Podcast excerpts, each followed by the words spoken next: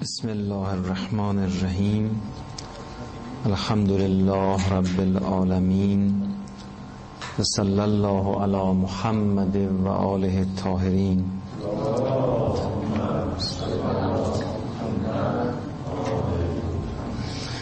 ارز کرده بودیم که قبل از ورود به تفسیر بنا شد که بحثی رو تحت عنوان تأملاتی در باب فهم قرآن طرح بشه. در خصوص این زمینه گفتیم دو تا فراز از بحث رو پیش خواهیم کشید. یکی ارائه طرح اصلی بحث و دیگری نتایج و ثمرات این طرح و نگاه است. راجع به تبیین ارکان اصلی در واقع فهم کلام که همون طرح اصلی بود گفتیم چهار رکن بنیادین برای شکلگیری هم فرایند تکلم و هم فرایند فهم باید بهش توجه بشه. یکی رکن متکلم بود دوم رکن کلام هست سوم مخاطبه و چهارم موضوع مورد بحث یعنی متکلمون ان هست. این چهار رکن ارکان اساسی و بنیادی نیست که همه امور دیگه به اینا برمیگرده. و روند تکلم و فهم بر اساس این چهار عنصر اصلی رقم خواهد خورد. جلسه قبل راجع به رکن متکلم در خصوص مسئله قرآن عرائزی رو تقدیم داشتیم. خب باید متوجه بود که متکلم قرآن خدای متعاله. لذا ویژگی ها شعون و خصوصیات این متکلم باید لحاظ بشه تا کلام او عمیقا مورد فهم قرار بگیره. خب روایات رو هم که جلسه قبل مشاهده کردید چون این فضایی رو القا می‌کنه. ظاهر کلام الله مثل کلمات دیگر بشر هست. ولی وقتی توجه میشه که متکلم خدا هستش عمق عجیبی همین عبارت ها پیدا خواهد کرد. در روایات آمده بود که فضل کلام الله بر سایر کلام ها به مسابه فضل خداوند بر سایر کلام ها هست. یعنی تا اینقدر که شغوست پیدا می‌کنه لحاظ مسئله متکلم. خب این بحث رو گذرانده بودیم. رکن دومی که باید بهش توجه می‌شد رکن کلام بود. ما راجع به رکن کلام هم عرض کردیم چند تا نکته رو می‌تونیم لحاظ کنیم. البته اون چیزایی هستش که بدون همینطور نشستم و تعمل کردم به ذهنم رسید و الا بشین انسان و استقصا بکنه بخواد همه بحثا رو در بیاره طبیعتا مفصل تر از این خواهد شد. یک نکته خیلی مهم در مسئله کلام این, این بود که جلسه قبل گذراندیم که قرآن ناطق و گویا هست. از جهتی تو روایات هستش که ناطق و گویا نیست یا سامته جمع اینها به چه شکلی رو در جلسه قبل عرض کردیم. توجه به این نکته خیلی اهمیت داره. با توجه به مباحث زبانشناختی رو که الان مطرح می‌کنن پرداختن به این بحث و توجه به این نکته اهمیت داره. یک نکته بود. نکته دیگری که زارن نگفته باشم یه نکته دومی که الان باید راجع به رکن کلام عرض بکنیم اینه که قرآن ناظر به واقع است. و معرفت زای تولید معرفت می‌کنه. اخبار خبر و صادق. گاهی از اوقات اینگونه مطرح میشه. الان این بحث بیشتر راه افتاده که اساسا گزاره های دینی معرفت زان نیستن. حالا از اینم گسترده تر گفتم. گفتن کلا گزارهایی که غیر تجربی باشه معرفت زان نیست به طور کل. چه گزارهای عقلی چه گزارهای وحیانی دینی اینا معرفت زان نیستن. یعنی نمی‌خوان واقع رو نشون بدن. بیشترین نقشی که گزاره های دینی اعمال می‌کنن بنابر این نگاه نقش انگیزشیه نقش تربیتیه.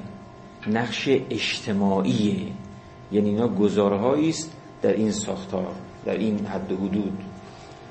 خب ببینید این بحثی است راجع به مسئله کلام و ظرفیت های کلامی.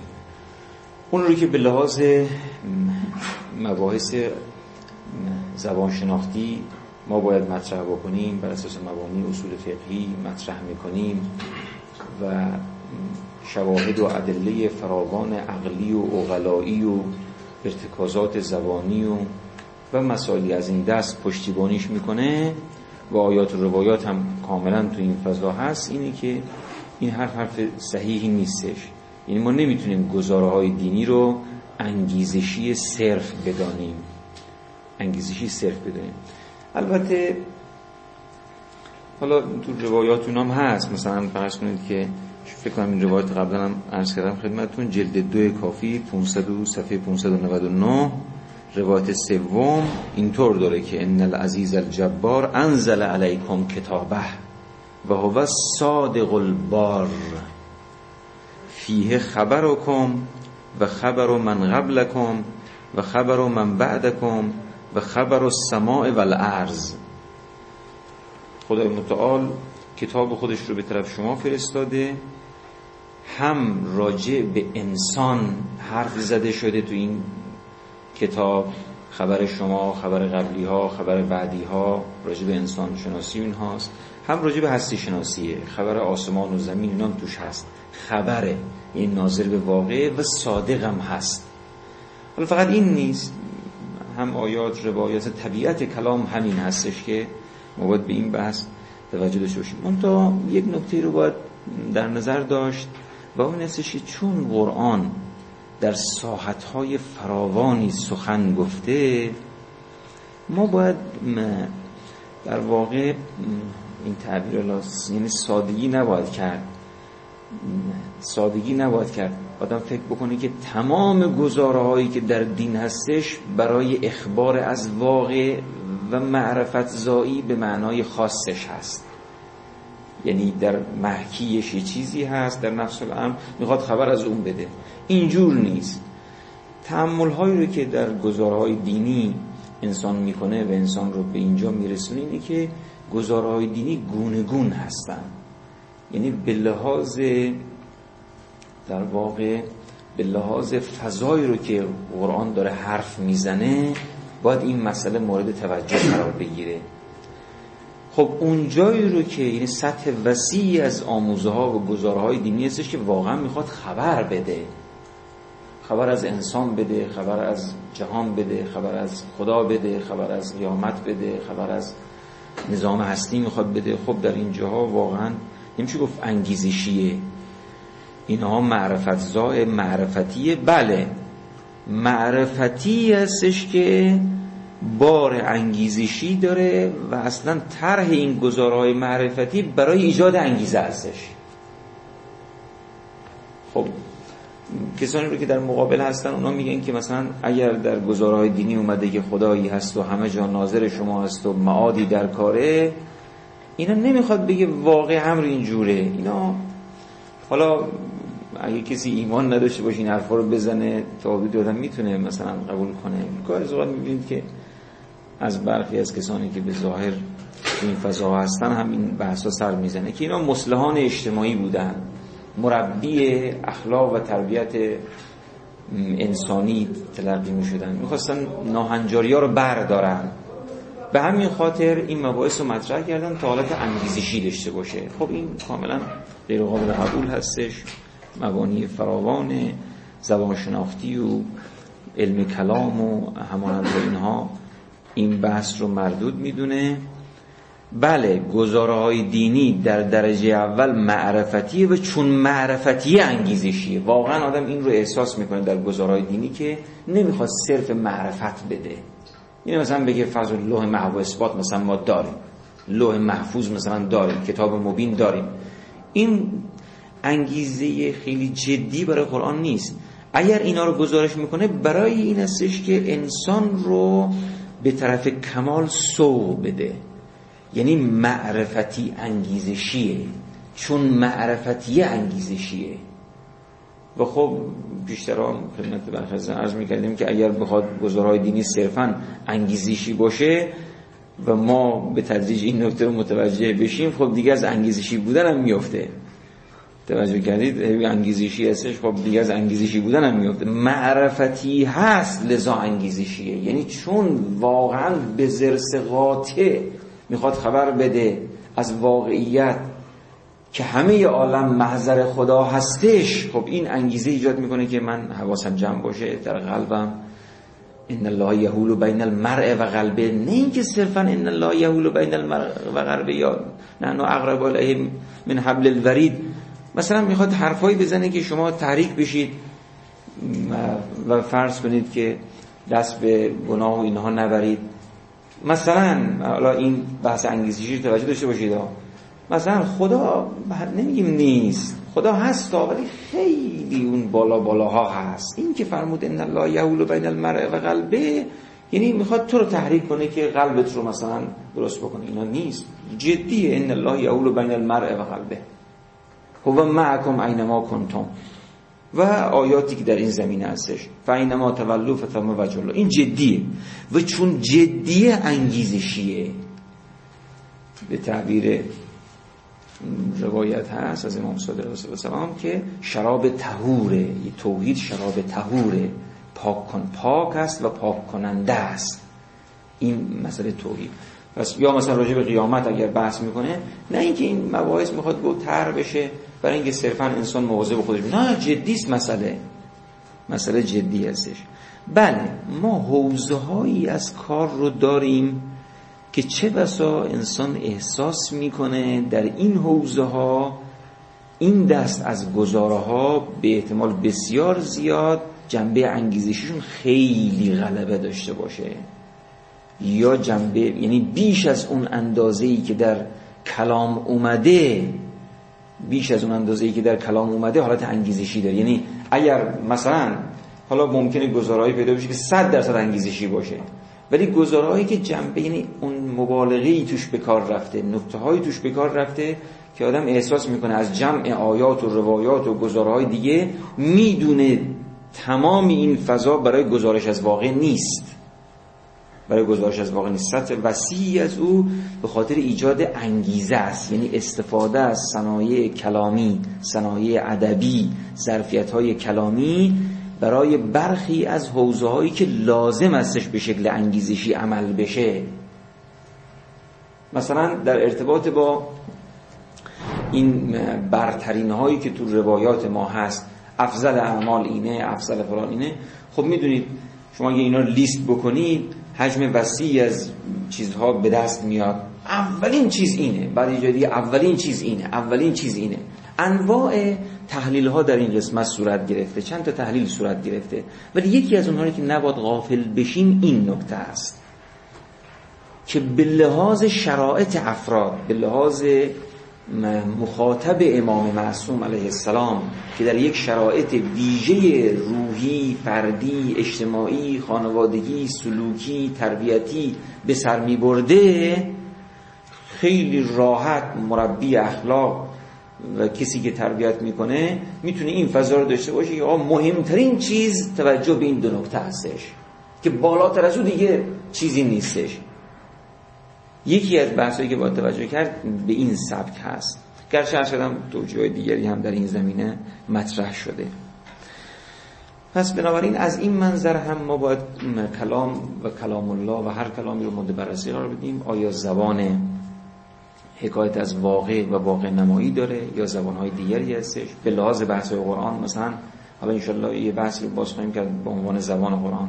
برخی از قسمت ها زبان ادبی خیلی چیره است. قرآن البته کلش زبان ادبیه. کل قرآن زبان ادبیه. ولی پاره ای از گزاره ها کل که مثلا یک زبان فاخر در تبیین حوزه های متعدد بخواد به کار ببره. مثل کسی که می‌خواد یه بحثای علمی مطرح کنه منتها زبانش خیلی عالیه. نه این نه کاملا ادبیه. خب در اون فضاها انسان باید کاملا مراقب باشه از نوع استفاده هایی که می‌خواد بکنه برداشت هایی که می‌خواد بکنه جمع و تفریق هایی که می‌خواد بزنه تو فرایند نظام اجتهاد که می‌خواد به نتایجی برسه باید توجه بکنه. من گاهی از اوقات فرض برخی از این گزارها رو در جای خودش باید این مثال ها رو مطرح کرد. این گزارها رو مشاهده می‌کنم. و بعد مثلا بعضی از اوقات توهماتی که میشه از اینا می‌خوان استفاده بکنن که مثلا تحریف هایی صورت گرفته در این لابلا. سر مسئله این استش که توجه به زبان قرآن تو گزارها نشده. زبان قرآن تو اون گزارها ادبی یعنی تختی ها طبیعیه. برخی از تختی ها برخی از نیامدن کلمات. چون تو فضای ادبی هستش و در فضای ادبی از برخی از این تختی ها برای نوعی از استفاده های تأثیر در مخاطب می‌خواد استفاده بکنه می‌بینید به این شکل در اومده. این یک نکته در ارتباط با ظرفیت کلام. نکته سوم که در مسئله کلام باید توجه بشه خصوصا در مسئله قرآن زو وجوه بودن قرآنه. یک مسئله ای رو که ما هم در اینجا و هم در نقطه بعدی باید توجه بکنیم این استش که اساسا ظرفیت کلام کلمه حروف تا چه میزانه که متکلم اونگونه می‌تواند بر اساس همین کلام سخنی بگه که بتواند تا بی نهایت ازش بهره های معنوی برد. به گونه ای که تو روز قیامت هرچی استفاده بکنن گویا هنوز تازه هستش و تازه هستش و در روز قیامت بکر مشهور میشه.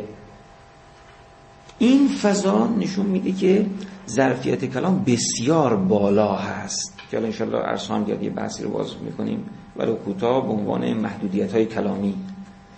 این فضا نشون میده که ظرفیت کلام بسیار بالا هستش. یکی از چیزهایی که ظرفیت کلام رو خیلی بالا می‌بره زو وجوه بودن کلامه. البته بحث زو وجوه بودن برخی این تعبیر رو دارن شاید بد نباشه. ببین ما یک مسئله زهر و بطن و بطن و بطن و همانند اینا رو داریم. یه بحث زو وجوه بودن رو داریم. چه بسا زو وجوه بودن در برخی از استعمال ها اون بتون متعدد رو هم شامل بشه. ولی چه بسا غیر از اون باشه؟ یه تعبیری یکی از عزیزان داشت تعبیر بدی نبود. و اون نستش که ما رویه ها و لایه های قرآن. یعنی یه بحث وجوه به معنی رویه ها یه بحث لایه ها و بحث ظاهر. و ظاهر و باطن اینا رو باید به عنوان لایه ها مطرح بکنیم. و بحث وجوه به عنوان چند وجهی بودن هر مرحله. یعنی شما ظاهر رو نگاه می‌کنید چند وجهیه. همین تو مرحله ظاهر چند وجهیه. باطنش رو که میری تو مرحله ویژه باطن چند وجهیه. باطن باطن که میری چند وجهیه. رویه ها و لایه ها خب این یک ظرفیت بسیار گسترده و وسیع ایجاد می‌کنه برای طبیعت کلام. البته همه جا نقش متکلم می‌بینید. یه وقتی مثلا گاهی وقتی راجع آیات قرآن حرف زده میشه مثلا میگیم این معنا رو داره اون معنا رو داره اینا ادعی توهم می‌کنن. حتما با این چیزا برخورد کردید خب با هر سخنی میشه همین کار رو کرد. توجه کردید یه سخن مثلا معمولی هم کسی گفته باشه شما می‌تونید میگی بله اینجا رو منظور اونجا اینا به لحاظ حسب متکلمه. توجه یعنی چون متکلم رو زینخش اگر ندونیم در کلام همین اتفاق میفته یه جمله تر میشه شما این جمله رو ممکنه بگید بله منظور این بوده و روح معنا داره و لایه ها داره و کذا این حرفا. خب متکلم رو نگاه واسه متکلم ظرفیتش این بحثی رو داره؟ بله اگر متکلم یک عالمه اگر متکلم یک ولی الله اگر متکلم امام معصومه اگر متکلم رسول الله اگر متکلم خداه خب این ظرفیت کلام این ظرفیت رو داره. کلام این ظرفیت رو این نگاههایی رو که متن محور میشه و متکلم رو حسب می‌کنه دچار چنین مشکلاتی هست. نمی‌دونه بر اساس چه ضوابطی اینجور داره عمل میشه تو مسئله قرآن. چطور این فیلم این از پیش خودشونه. مثلا فرض کنید که بررسی های صورت می‌گیره تفاسیر مورد ملاحظه قرار می‌گیره. یک دور تفاسیر که مورد ملاحظه قرار می‌گیره میگه نگاه بکنید این فضاهای تفسیرها رو. این آقا اینجوری گفته اون آقا رفته مثلا از این کلمات اینجوری استفاده کرده. در نهایت از این تحقیق می‌خواد استفاده بکنه که مفسرین هستن که دارن کلام الله رو معنا می‌کنن قرآن رو معنا می‌کنن. اون سامت اونجا نشسته افراد دارن بهش معنا میدن. این به خاطر حسب متکلم هست در حالی که به نحو تخاطب طبیعی یعنی به نحو ارتکازات طبیعی ارتکازات عرفی یکی از چیزهای جدا دخیل در فهم کلام متکلم کلام یک متکلم خود متکلم و شعون متکلم هست. لذا مردم هم همجوری هستن. این هر حرفی رو از هر کسی در واقع به یک دست حساب نمی کنن همین حرف رو اگر یه آقای بزنه یه تلقی دارن یا آقای دیگه بزنه یه تلقی دیگه دارن تا مراتب متعددی که هست. این یک اصل زبانشناختی و عرفی ارتکاز اغلاییه حالا خداوند وقتی حرف می‌زنه این باب رو باز می‌کنه.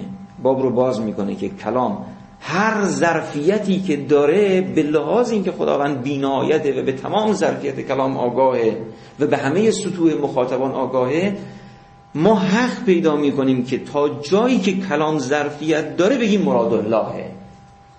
تا جایی که کلام ظرفیت داره بگیم مراد اللهه.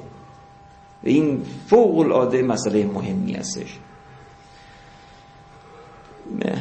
چند تا روایت خدمتتون عرض بکنم.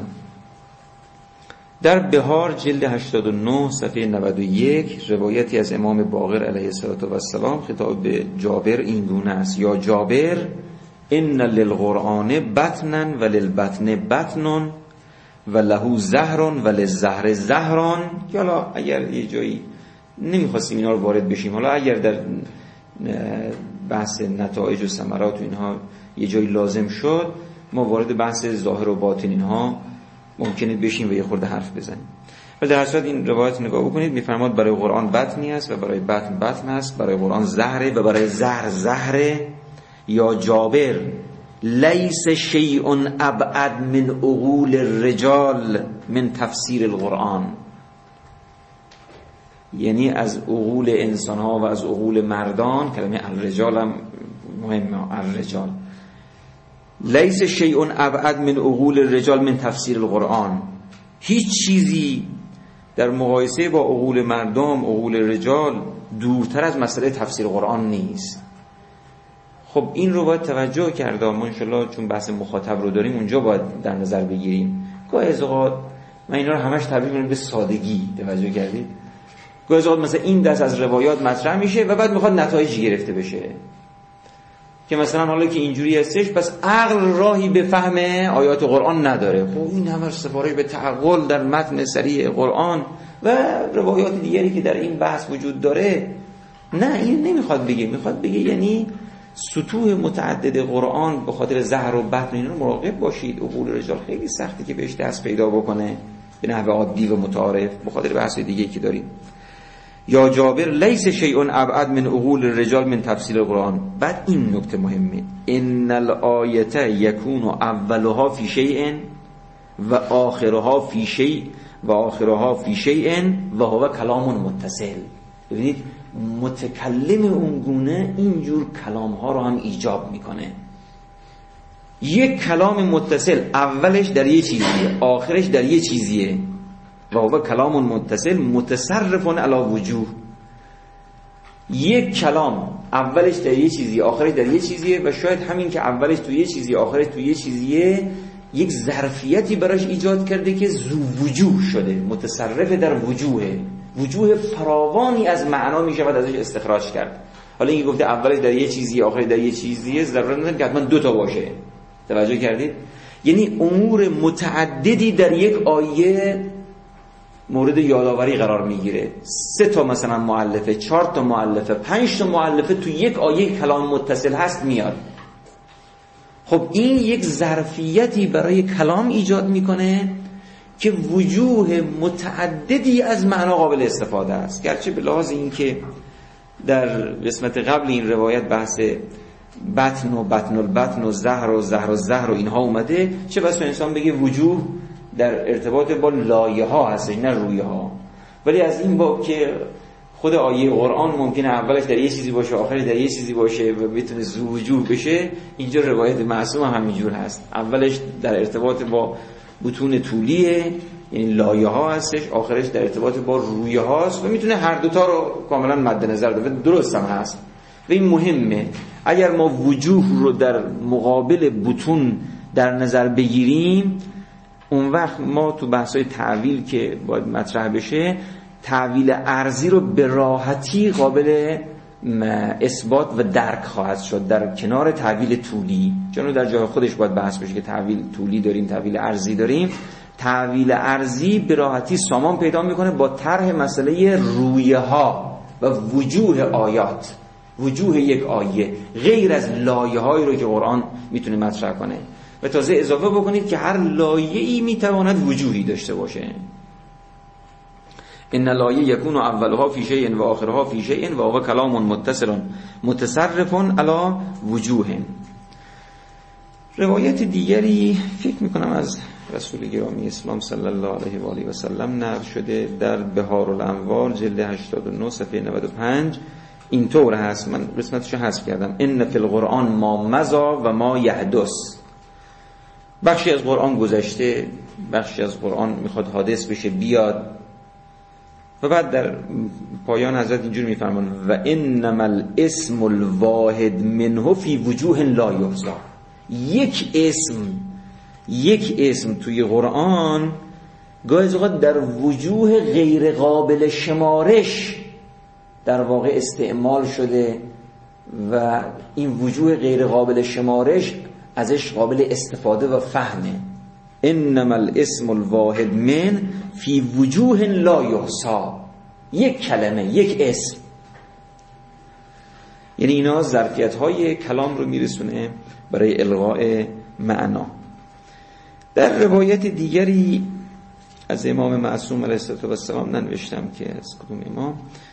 اینطور نقل شده. خیلی از جاها نقل کردن زبده محقق اردبیلی نقل کرده اول لالی نقل کرده صافی نقل کرده مجمع نقل کرده اینطور آمده که القرآنو خیلی تعبیر جالبه ها. القرآنو ذلولن.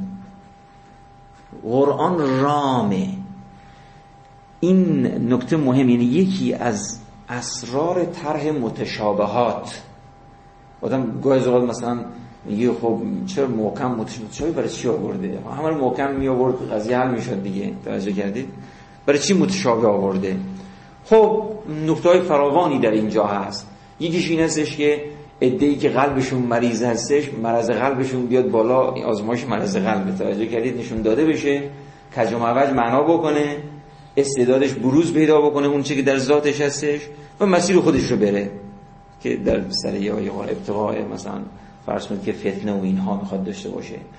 و حالا اصل قضیه اینه که متشابهات ظرفیت فوق برای قرآن ایجاد می‌کنه. یعنی یک کلام محدود که مثلا 6000 خورده ای آیه هستش می‌خواد همه امور از ازل تا ابد رو بگه. واگه اینجوریه؟ چه جور ظرفیتی باید در این کلام باشه که این فضا رو بتونه پیدا بکنه؟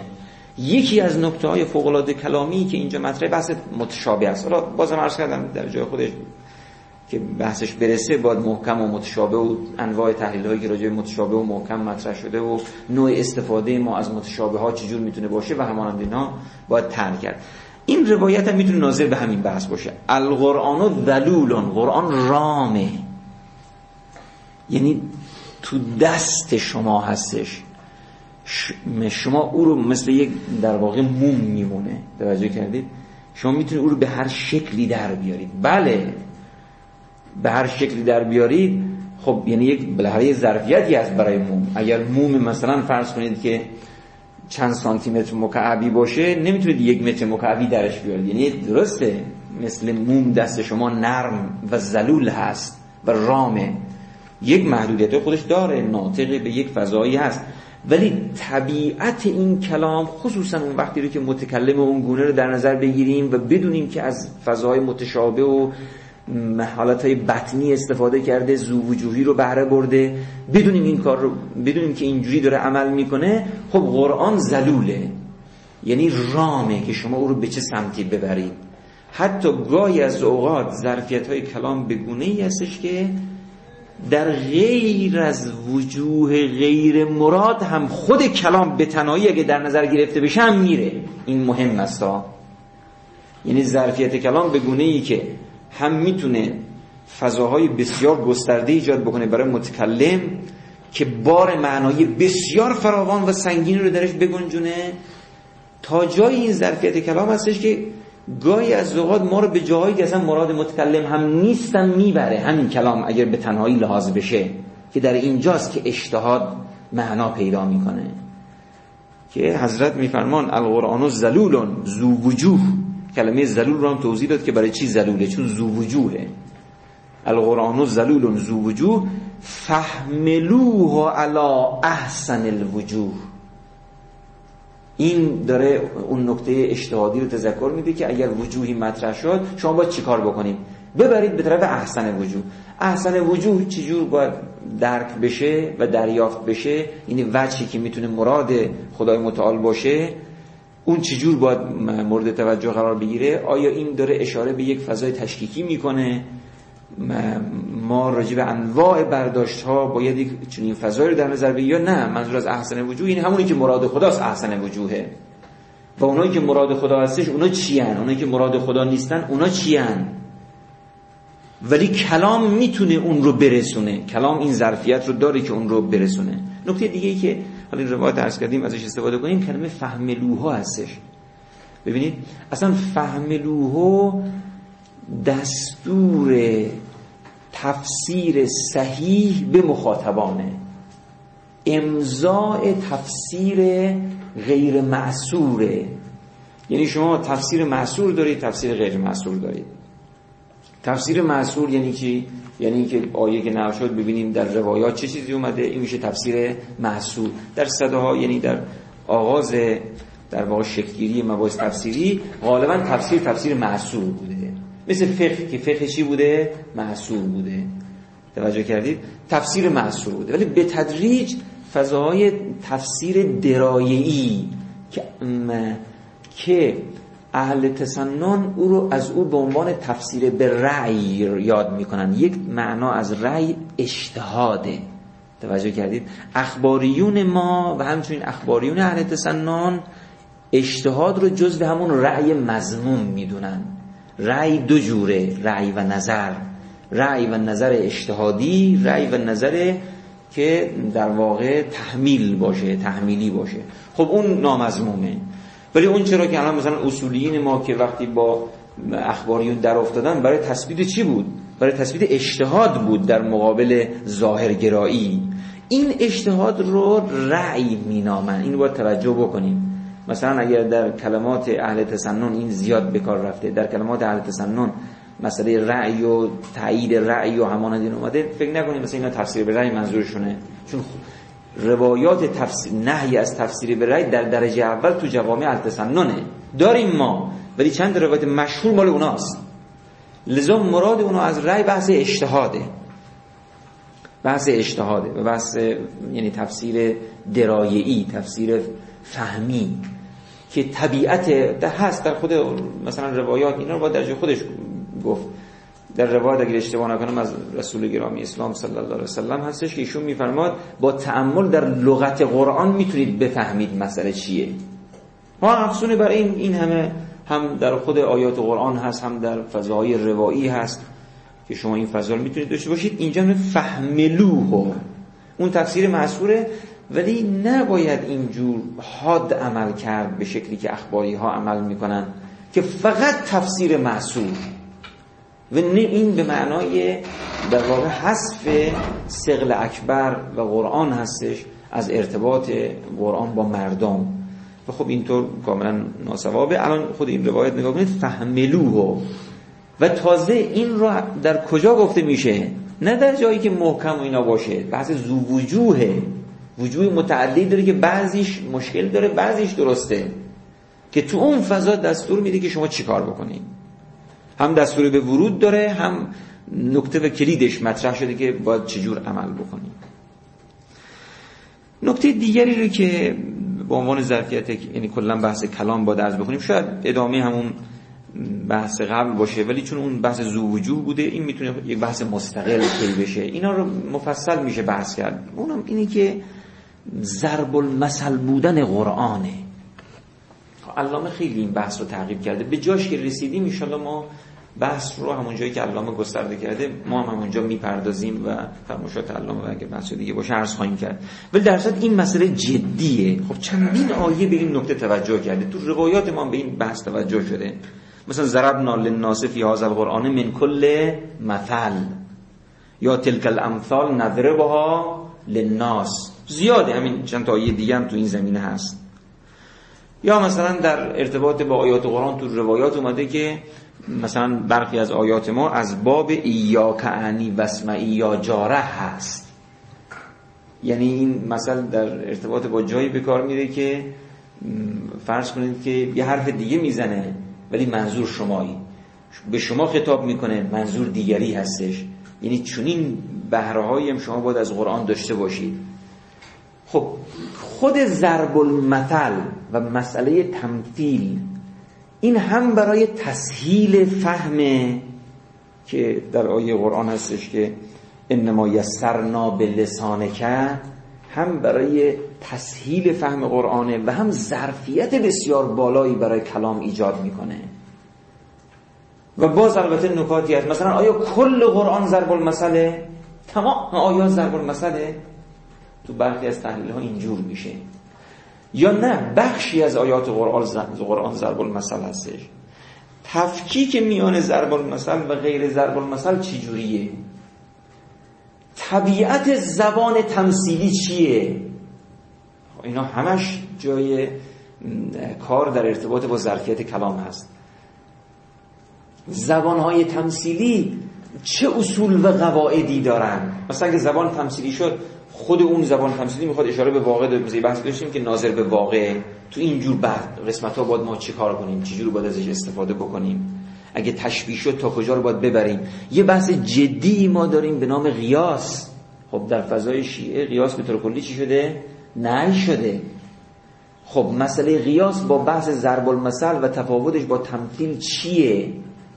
اگر کل قرآن تمثیله و ضرب المثله یا بخش وسیع از اون تمثیل و ضرب المثل هستش که از مشابه می‌خواد به مشابه ما را برسونه خب مسئله قیاس در اینجا باید چجوری حل و فصل بشه؟ آیا اون تو خصوص فقه که مثلا فرض کنید که در مباحث فقهی به خاطر فشردگی معلفه های دخیل در اونجا فضاهای تمثیلی قابل بهره برداری نیست مگر بسیار واضح باشه؟ ولی در حوزه های دیگر که معلفه ها واضحتر و شفافتر عقل راحتتر بهش می‌رسه لذا ما تو فرو فرق بین فرو و اصول مهمترین فرقی که در فضاهای خودمون داریم در فضای شیعی کاملا حاکم هستش چیه؟ که در فضاهای اصول شما باید خودتون با تعقل پیش برید تقلید جایز نیست حالا با اختلافاتی که درش هست ولی در فروع با تقلید بکنید. و ما در فروع اجازه خیلی از ورودهای رو این یه چیز عجیبی است یعنی با اینکه اینا فروع از یه جهتی سطحش پایین تر هست اونها اصوله ما اصول رو در دست همه مردم میدیم. میگیم باید به اندازه سعه و قدرت و توانتون اونها رو دریابید. ولی در ارتباط با فرو دست اونها نمیدیم. این جای مطالعه داره که چرا این مسئله اتفاق میفته؟ و اون وقت مثلا فرض کنید که در روایات ما که قیاس نه شده آیا مطلقا قیاس نه شده؟ اصلا قیاس طبیعتش چیه؟ فرقش با ضرب المثل چیه؟ فرقش با تمثیل چیه؟ آیا فقط قیاس تو حوزه دینشناسی های فقهی مورد نهی قرار گرفته؟ یا حالا فقهی هم اگه یه خورده تعمین بدیم در جایی رو که عقول بشر تکلیف پیدا نکرده که در اون حوزه ها وارد بشه به خاطر محدودیت هایی که عقل داره تو اون فضا مثلا قیاس نشده. این هم جای کاری نداره می‌خواستم این رو به عنوان یکی از ظرفیت های بالای کلام عرض بکنم که سخن و کلام این ظرفیت رو داره. در این اینکه آسیبزا هم می‌تونه باشه. یعنی برخی از مثلا زو وجود بودن در اینی که ظرفیت آسیبزاه تمثیل و ضرب المثل در اینی که ظرفیت ایجاد می‌کنه آسیبزا هم هست. اینا رو با توجه داشت. یا مثلا همون ناظر به واقع بودن در عین اینکه ظرفیت هستش آسیبزا هم می‌تونه باشه. یه نکته دیگه ای که در باب کلام با توجه که من چند دیگه اینا رو می‌خوام جمع کنم. نکته پنجمی که مطرح میشه اینی که خود قرآن میفرماد آیات بینات اعوجاج نداره ابهام نداره. خیلی آسان شده به واسطه لسان پیامبر انما یسرنا به لسان که در دسترس عربی مبین به لسان قوم. ولی باید کاملا متوجه بود. یعنی وقتی انسان مجموعه که لازم می‌کنه همین هست واقعا. به لسان حالا من در جنبندی این بحث نه اونجا که به نتایج می‌رسیم نه در جنبندی نکته عرض خواهم کرد که به لسان قوم بودن تیسیر به لسانک اینها نباید رهزنی ایجاد بکنه و برداشتایی بکنیم که با هیچ یک از مقوله های دیگه سازگاری نداره.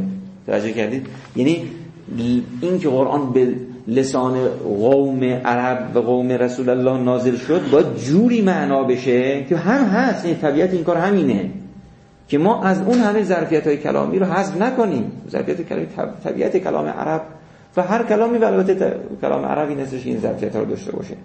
اینا رو باید مواظب باشیم. آیات بینات وجاج نداره ابهام نداره عربی مبینه و هم همانند تا اینا. این نکته پنجم. یه چیزی اینجا نوشتم اینم خدمتتون عرض بکنم. یک تعریف اگر ما از زبان قرآن به لحاظ ظرفیت کلام بخوایم بگیم نسش کلام قرآنی کلام حکیمانه است. کلام حکیمانه ساده فطری عمیقه. توجه کردید؟ یعنی گاه از اوقات انسان وقتی تلا... قرآن تلاوت می‌کنه همه جاش اینجور نیست. تلاوت می‌کنه اصلا یه دفعه تعجب می‌کنه برای چی مثلا این داره گفته میشه؟ خیلی این ساده هست. توجه کردید؟ برای من گاه از اوقات برای اینکه این رو بتونم القا بکنم میگم شما فرمایشات حضرت امام رو نگاه کنید. توجه کنید؟ فرمایشات حضرت امام.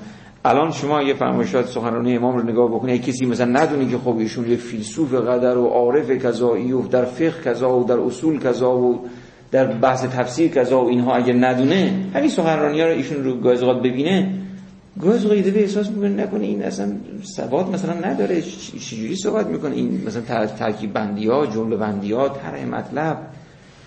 ولی وقتی که انسان تعمل می‌کنه ببینه ایشون مخاطبش عموم مردم هستن.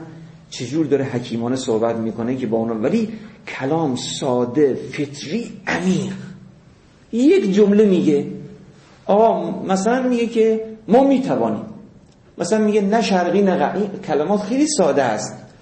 ولی چقدر معنا درش نهفته شده؟ یعنی یک کاملا یک سیاست واضح رو داره اعمال می‌کنه که بر اساس اینا مثل اصول و میمونه که باید چقدر راجبش کتاب نوشته بشه راجب هر یک از اینها. اینا رو میگیم ساده فطری و عمیق کلام حکیمانه اینجوره البته همه قرآن نمیگم به این سادگی است و اینها.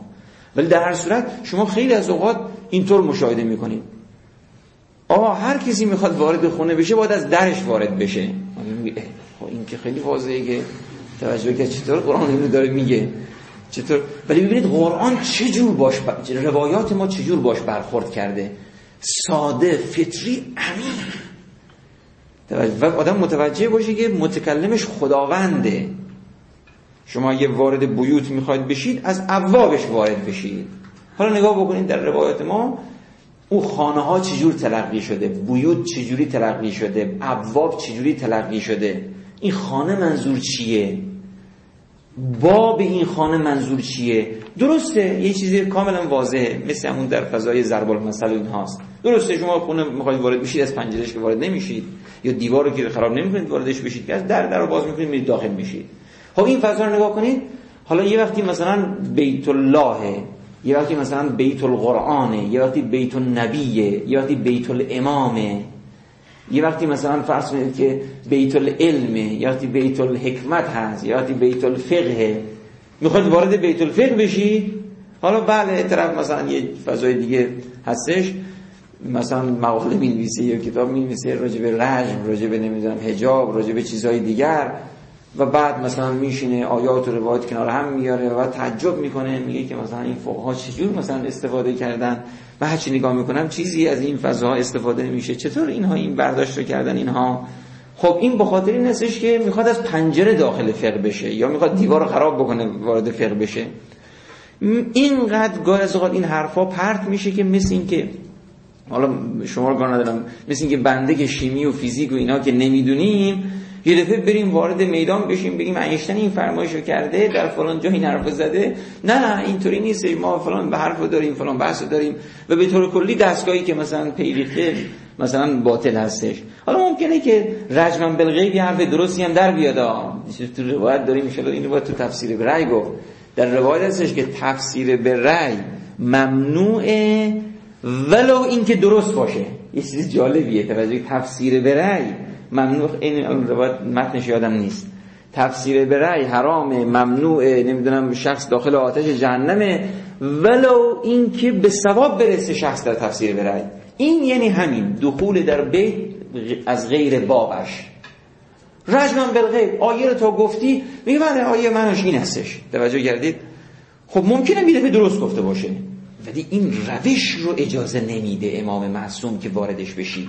اینجوری بخواد با قرآن کار بکنید. توجه کردید؟ بله از راه های خودش باید وارد بشید. از راه های خودش باید وارد بشید و تفسیر کنید. اتفاقا از راهاش وارد شدید.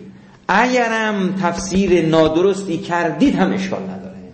این چقدر فضا واضحه این بحث؟ این اون در اونجا باید گفته بشه. تفسیر به رأی کردید اتفاقا اصابه به واقع کرد می‌زنن تو سرت. ولی اگر از راه های درستش رفتی تفسیر غلط هم کردی تو رو در جایگاه علما میشونند چقدر این جالبه درسته؟ یعنی روش ها مهمه. با چه روش هایی ممکنه که اون روش دو مورد صحیح داشته باشه. نگاه کنید نکته چیه نکته کاملا اوغلاییه ممکنه که تفسیر به رأی مضموم از میان فرض کنید 15 مورد چهار مورد صحیح باشه. ولی تفسیر مستقیم غیر تفسیر به رأی که با روش های صحیح و درستش پیش میره از 15 مورد ممکنه که چهار موردش غلط باشه. ببینید فضاش چقدر فرق می‌کنه؟ شما از 15 مورد 11 مورد صحیح میرید بنابر تفسیر به رأی نامطلوب از 15 مورد چهار مورد ثواب میرید. می‌تونه حق داره که کاملا جلوی اون روش رو ببنده و جلوی این روش رو باز کنه. خب بله اگه شما می‌خواید وارد یک بیتی بشید باید از درش وارد بشید. وارد فقه می‌خواید بشید از درش باید وارد شد. وارد فلسفه می‌خواید بشید باید از درش وارد شد. باب اون فضا رو باید در نظر گرفت. بعد انسان روایات رو توجه می‌کنه بعد فضا رو عمیق می‌کنه می‌بینه وا این کلام چقدر ساده بوده ولی چقدر عمیقه. شما می‌خواید تربیت فرزند بکنید می‌خواید در خانه مثلا یک خانه آرامی داشته باشید. می‌خواید در خانه خانواده موفق و از بابش وارد بشید. نه چون بگید هی مثلا گرز رو بچرخونید فکر کنید نه این که نیست خراب می‌کنه کار رو. داد و فریاد و من درس دارم. فکر این حرفا توجه کردید من درس دارم. مگه شما مثلا حالیتون نیستش که من درس دارم کذا این حرفا؟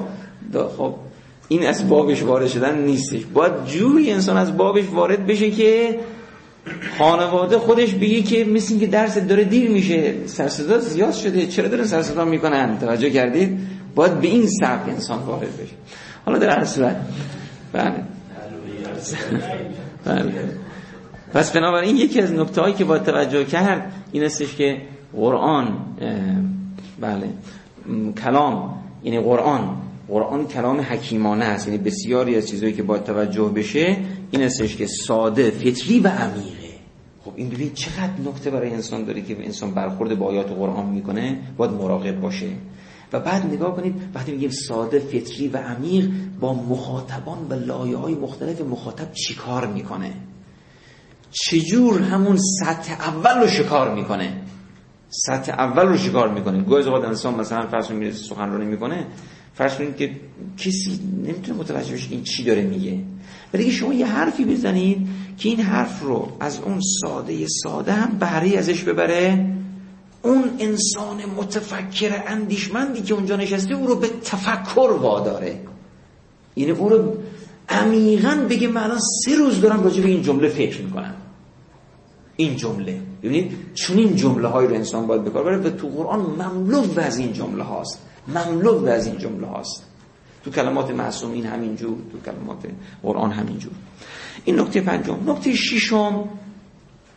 نکته ششم من اینجا چند تا فضا رو جمع کردم تو نکته ششم.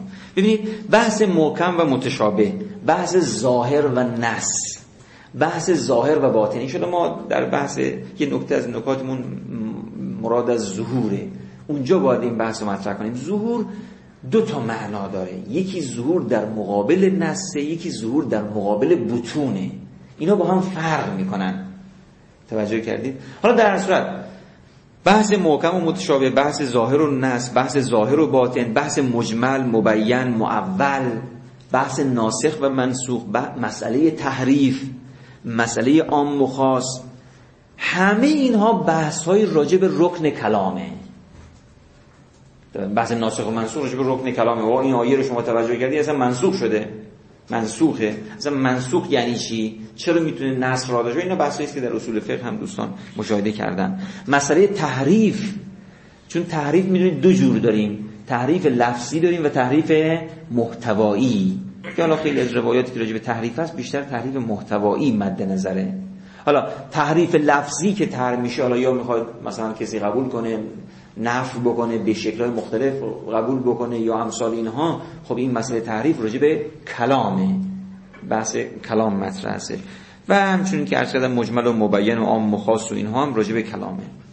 نکته پایانی که در مسئله رکن کلام عرض بکنیم محدودیت های زبانیه. محدودیت های زبانیه. الان این بحث خیلی داغه این تو مباحث زبان شناختی این بحث داغه. و خیلی هم بهش می‌پردازند و نظرات مختلفی هست و یعنی کاملا جای پرداختن هست. ولی این نکته عرض بکنم که یک طیف وسیعی از نظرات اینجا شکل گرفته یا می‌تونه شکل بگیره. از کجا شروع میشه که این از کجا شروع میشه که بسیار تفریطیه و در واقع از فضا بسیار بیرون رفته این استش که برای حکایت از حقایق ماورایی اساسا ما زبان نداریم. یعنی کلام هیچ ظرفیتی برای الغاء مفاهیم ماورای طبیعت نداره. خودشون تعبیر می‌کنن به کورچشمی توجه کردیم مثل این میمونی که اگر کسی کور باشه و رنگ ها را نبینه آیا می‌تونه گزارشی از رنگ ها داشته باشه یا گزارش کلامی که شما برای کور مادرزاد راجع به رنگ ها بکنید هیچی می‌فهمه؟ هیچی نمی‌فهمه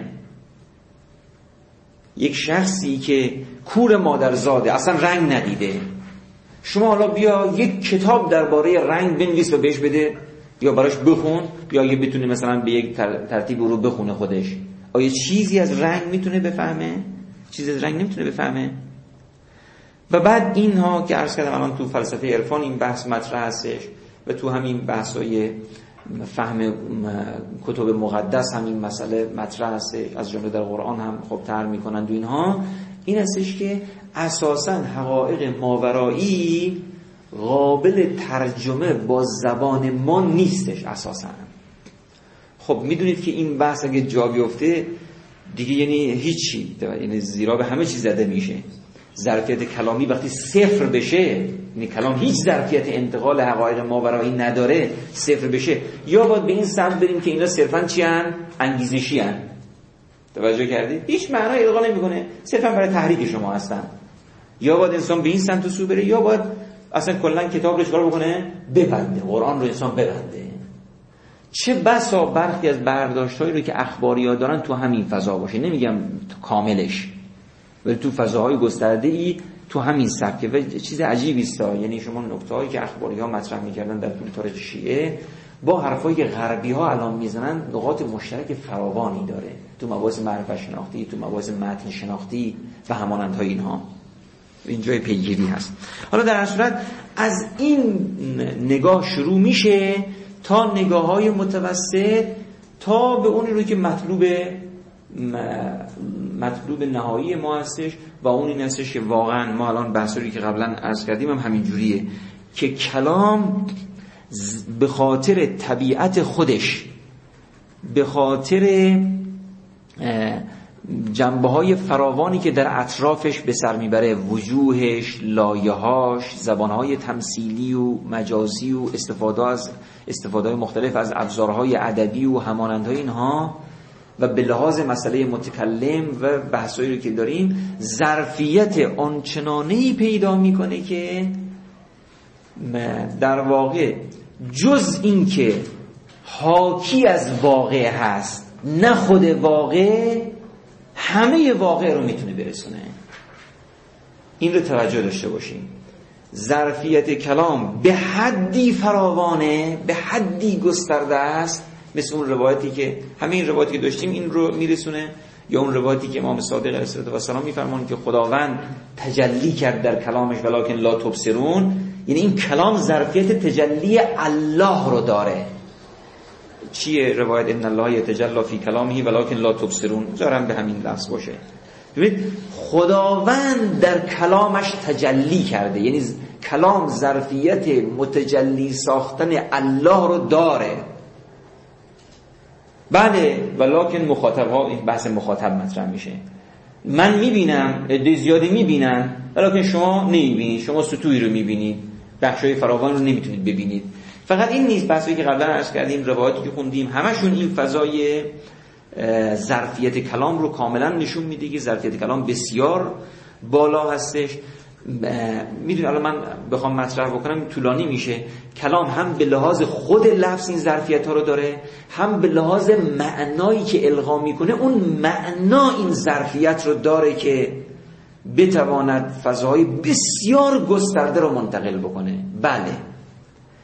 دو تا نکته توش هست. یک نکته عرض کردم و اونی که زبان بالاخره حکایت از واقع هست.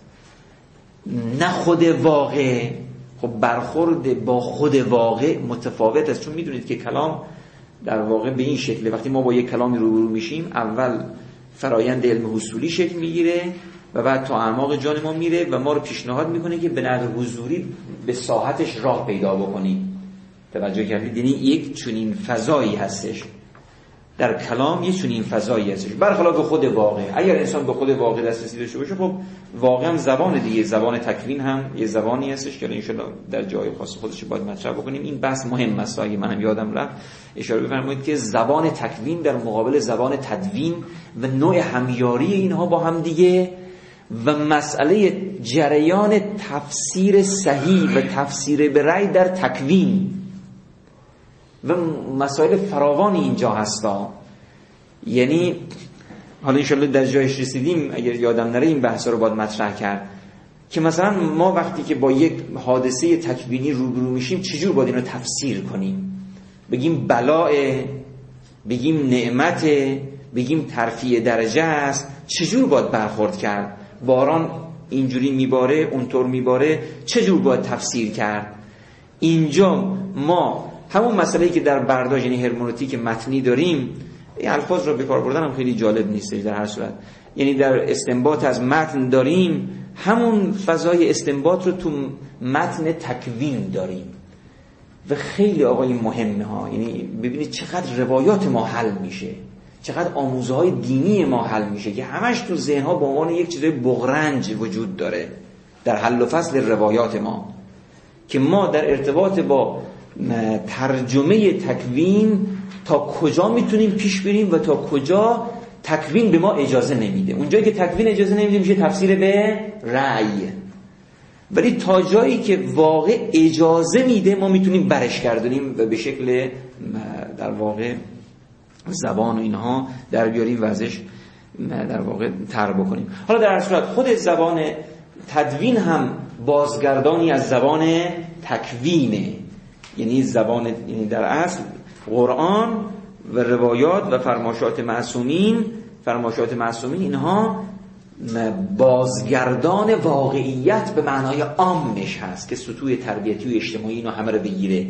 بازگردان واقع به معنای عامش هست.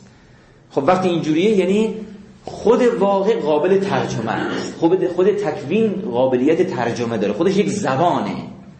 خودش یک زبانه و این زبان مثلا میگیم معصومین چجور استفاده می‌تونن بکنن و فضای دیگر به چه شکله.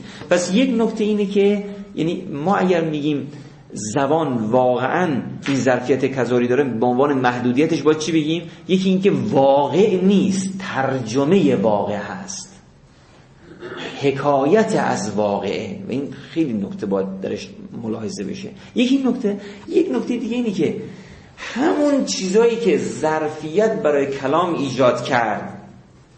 همون چیزایی که ظرفیت برای کلام ایجاد کرد. تا بتواند ما این نظر رو عرض بکنیم که کلام واقعا ظرفیت کاملی برای تمام مفاهیم و معانی رو داره همون چیزا آسیب برای کلام هم ایجاد می‌کنه. توجه کردید؟ مثلا من چند تا یادداشت کردم. مثلا بحث زوجو بودن. بحث لایه ها اینا در عینی که داره ظرفیت ایجاد می‌کنه یک جور محدودیت هم برای زبان هست.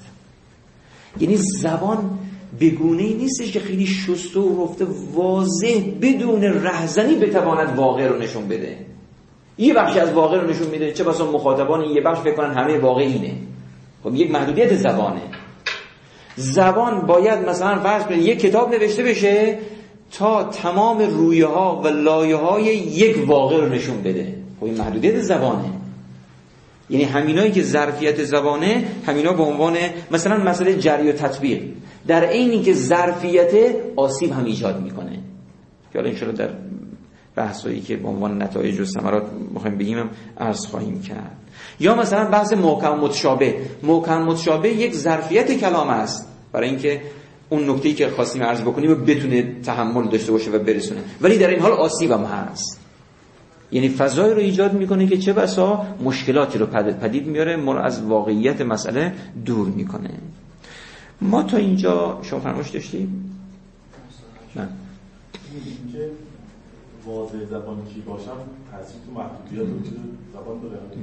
این هم مهمه راجع به زبان حرف زده شده. بعضیا گفتن که مثلا واضح زبان خود انبیا هستن از مثلا فرض که حضرت آدم علیه السلام از اونجا شاخه گرفته. اگه اینطور باشه خب خیلی راحت تر ما می‌تونیم ظرفیت کلامی رو در واقع معنا بکنیم. اگر هم واضح اون نباشه یعنی ما اون نظر رو قبول نکنیم یا بخشیش اونه طبیعتا ما باید این فضا رو قبول کنیم. یعنی واضح زبان رو باید انبیا بدونیم. با توجه به تاریخ انسانی رو که دین تصویر می‌کنه. بله تحولات بعدی هم البته هست سر جای خودش. ولی اگر هم حرفای دیگر زده بشه این ظرفیت به لحاظ واضعان انسانیش یعنی قرآن و انبیا با همین زبان صحبت کردن.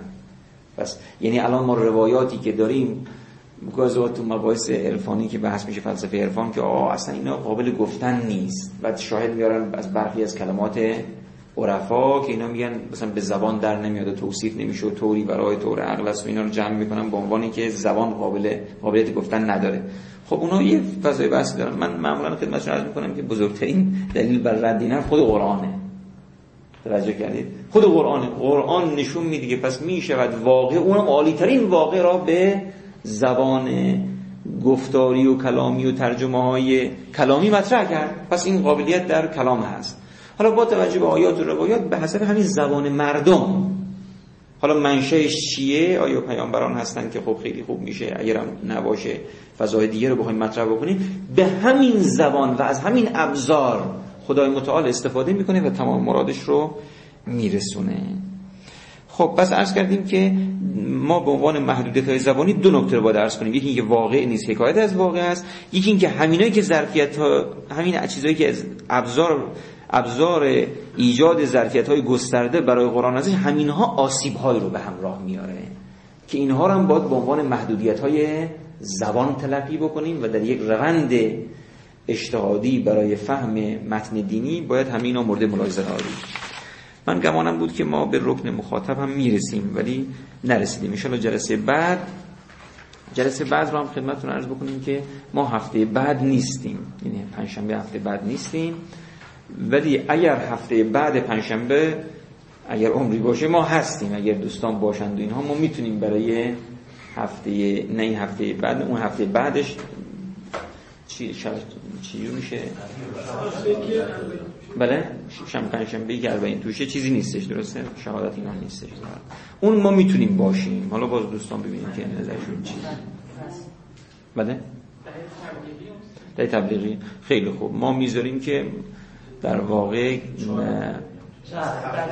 سه هفته تعطیل میشه. خب خیلی خب یعنی بعد از اینکه درس ها شروع شد درس های آزاد شروع شد پنجشنبه آتیش انشالله شروع خواهد شد.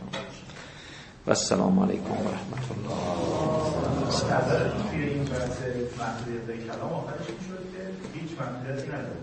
الا همین دوتا. این دوتا هم البته جدیست نه کسی بیاد بگه این یه نظر در مقابل اون نظری که فرمودید افراط و کامل رد می‌کنن اینو یه جوری بخواد مؤدبانه اسم تفرید توش بذاره. افراط توش بذاره. رو چی تفرید یعنی یه نقطه مقابلشه به نظر. مثلا فرض کنید اینکه زبان قرآن زبان عربیه. واقعا تاثیر نداره تو ظرفیت هر زبانی. فرض قرآن فارسی و قرآن هر زبان محدودیت و این که باز معیدی که بیشتر ظرفیتش بالاتره. یه محدودیت ذاتی داره زبان اصلا که حالا به صورت واضح تو زبانهای دیگه مشهوده. حالا بگیم عربی حداقل فاخرترین یا پخته ترین زبان توی این طریقه ولی باز اون محدودیت های ذاتی زبان نمی‌تونید محدود ذاتی زبان چی کار می‌کنه؟ ببین محدود ذاتی زبان مثلا یک معنایی بوده که خداوند می‌خواسته بگه به هیچ وسیله ای از ابزارهای زبان عربی قابل گفتن نبود. حداقل نه باز نه بحث واضح نیست. چون کلام خوبه دیگه اشکال نداره. خود تشبیه و تمثیل جز ظرفیت کلامه. یعنی کلام خودش این ظرفیت رو داره. تشبیه تمثیل متشابه همین رو ظرفیت کلامه. بعضی حرفا رو نمیشه واقعا به صورت محکم گفت. نه درسته. خب زبان یه ظرفیت دیگه داره به نام متشابه. زوجو بودن. لایه های معنایی. یعنی خود لفظ به تنهایی که نیست لفظ با اون معنایی که القا می‌کنه. ببینید ظرفیت جایی میگن که بشه انجام داد بشه اختیارا بریم سراغ مثلا یه مدل دیگه ای از بیان. ولی من میگم زبان واقعا یه جاهایی نارساست. یعنی چه بسا باید زبان که میگید این زبان مطلقه. یعنی تمام هیچ تمام ظرفیت هایی که در این زبان هستش جوابگو نیست. جواب نیست یعنی باید زمینه مثلا به خود معصوم یعنی به تمثل انسانی معصوم بشه تا این به زمینه اون به زمینه سیرش به زمینه اونم جزء زبان هست زبان با مخاطب کار می‌کنه. یعنی اون جزء ظرفیت زبانه. توجه داشته باشید. چون اگه معصوم هم می‌خواد بگه معصوم هم باید حرف بزنه بگه دیگه. توجه کردید؟ اگه خود معصوم می‌خواد بفهمه منظورتون از معصوم اینه مخاطب معصوم می‌خواد بفهمه قرائنی او داره مخاطبم متکلمم این مخاطب رو لحاظ کرده. این جزء ظرفیت کلامه چون کلام امری است نسبتی بین متکلم و مخاطب. توجه کردید بر اساس این نسبته که کلام شکل می‌گیره. که از ضعف ذاتی زبانه که میگید که ناگزیر از نیاز به مفسری برای زبان. نه نه اینطور نیست. نه. اتفاقا این ظرفیت کلام هستش که مفسر می‌خواد. توجه کردید؟ ما کلام رو بستگی داره که چجور رو لحاظ کنیم. اشکال نداره. یعنی نسبی میشه اون چیزی که من تلقی دارم از زبان. اینه که ناگزیریم از وجود خود اشخاصی مفسر بابا مفسر که میگید مفسرم باید حرف بزنه دیگه. فقط حرف نیستش که با سیرش با فعلش با خیلی از این با زبان بدنش با خیلی از این چیزا صحبت می‌کنه. خب می‌دونم فرض کنیم با ابزارهای دیگه که صحبت می‌کنه نمی‌تونست اونا رو سیره رو بیایم الان گزارش بکنیم. الان سیره چجوری گزارش میشه؟ الان سیره دیگه نه تو کتابا نوشته شده دیگه درسته؟ نقل شده سیره دیگه با لفظ استفاده شده. واقعا زبان ظرفیت داره. ما توی وضع مطلوبی تو دوران غیبت که قرار نداریم اینو ما ملاک بگیریم. یعنی اصلا این خودش یکی از نقص زبان می‌دونی چی؟ ممکنه حذف بشه. یعنی نیاد به ما نرسه. اینا اشکال نداره. یعنی ما یکی از مشکلاتی که تو تفسیر قرآن داریم اینه که امام معصوم غایب از جامعه. و اصلا خیلی از معارف به خاطر غیبت ایشون اصلا به ما نمی‌رسه. اشکال نداره. این نه به معنی که تو قرآن نیست. اصلا یعنی تو قرآن هست امام معصوم که میاد نشون میده اینا تو قرآن بوده و شما نمی‌تونستید متوجه بشید. معناش اینه که پس قرآن ظرفیت این رو داره. که کلام میده قرآن کلام میده. ظرفیت کلامی رو ما باید ملاحظه بکنیم. مراد از این ظرفیت کلامی چیه؟ ظرفیت کلامی لحاظ متکلم هم هست. یعنی هر متکلم می‌تونه ازش استفاده کنه ظرفیتش متفاوت خواهد شد. لحاظ مخاطب هم که رکن بعدی هست. مثلا کل فرایند تکلم بر اساس مسئله این رکنهای چارگانه شکل می‌گیره. ظرفیت کلام که گفتیم این کلام این ظرفیت داره که در واقع چفت و بست متناسب پیدا بکنه با ارکان دیگر مثل متکلم مثل مخاطب و مثل متکلمان امن اینو در یک راستان اگه یکی از اینا بلغزه نمی‌تونه کلام شکل بگیره. یعنی نمی‌تونه منعقد بشه تفهیم متفاهم هر چیز خوبی که لزومی نداره که مثلا تو هر واژه‌ای از قرآن باشه که. یعنی خیلی مفاهیم و معانی درسته. واقعا مطابق با واقع صحیحه. ولی آیا باید همه حقایق خدا مندمجن تو هر تبیان کل شی همینه دیگه. وقتی قرآن تبیان کل شیعه ما اصلا معتقدیم که تبیان کل شی جز با این طرحی که الان گفته میشه به لحاظ ظرفیت کلام و لایه های مخاطب و بحث متکلم اینا قابل فهم نیست. تبیان کل شیء خداوند تجلی کرده در قرآن. پس قرآن ظرفیت تجلیش در خدا رو داره در خودش. و این نیست خیلی چیزاست اگر معصوم نبود بشر بعد از مثل اینکه شما هر چی حرف مثل اینکه شما هر چی حرف بزنید نه معصوم تحقق معصوم ظرفیت کلام رو کم نمی‌کنه. نشون دهنده ظرفیت کلامه. که می‌تونه مخاطبی مثل معصوم داشته باشه. کلام حرف می‌زنه ها نه اینکه معصوم چیزی اضافه نمی‌کنه. خلاص اگه معصوم نباشه بشر با تلاشش با عقلش با همینه بعد از 100 هزار سال می‌تونه به حوزه که معصوم می‌فهمه برسه. هرگز به نمی‌تونه فهمی معصوم می‌فهمه نه نمی‌تونه برسه. ولی کلام این ظرفیت رو داره که اگه چنین مخاطبی روبروش بشه این عرضه بشه اینا. بحث مخاطبم بگیم روشن خواهد شد. پس حالا این در واقع نظر افراطی نظر وسط توجه کردی؟ نظر وسط و نظر حق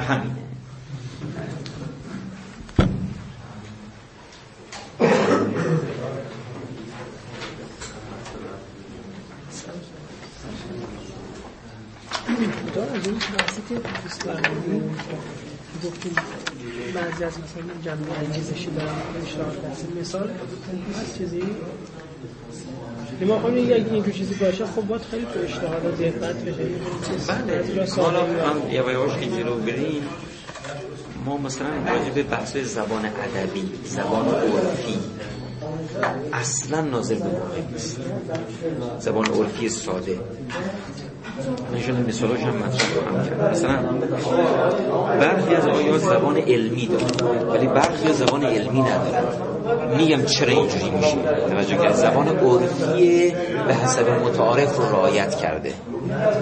شما نمی‌تونید از کلماتش استفاده بکنید پس واقعا هم همینجوریه.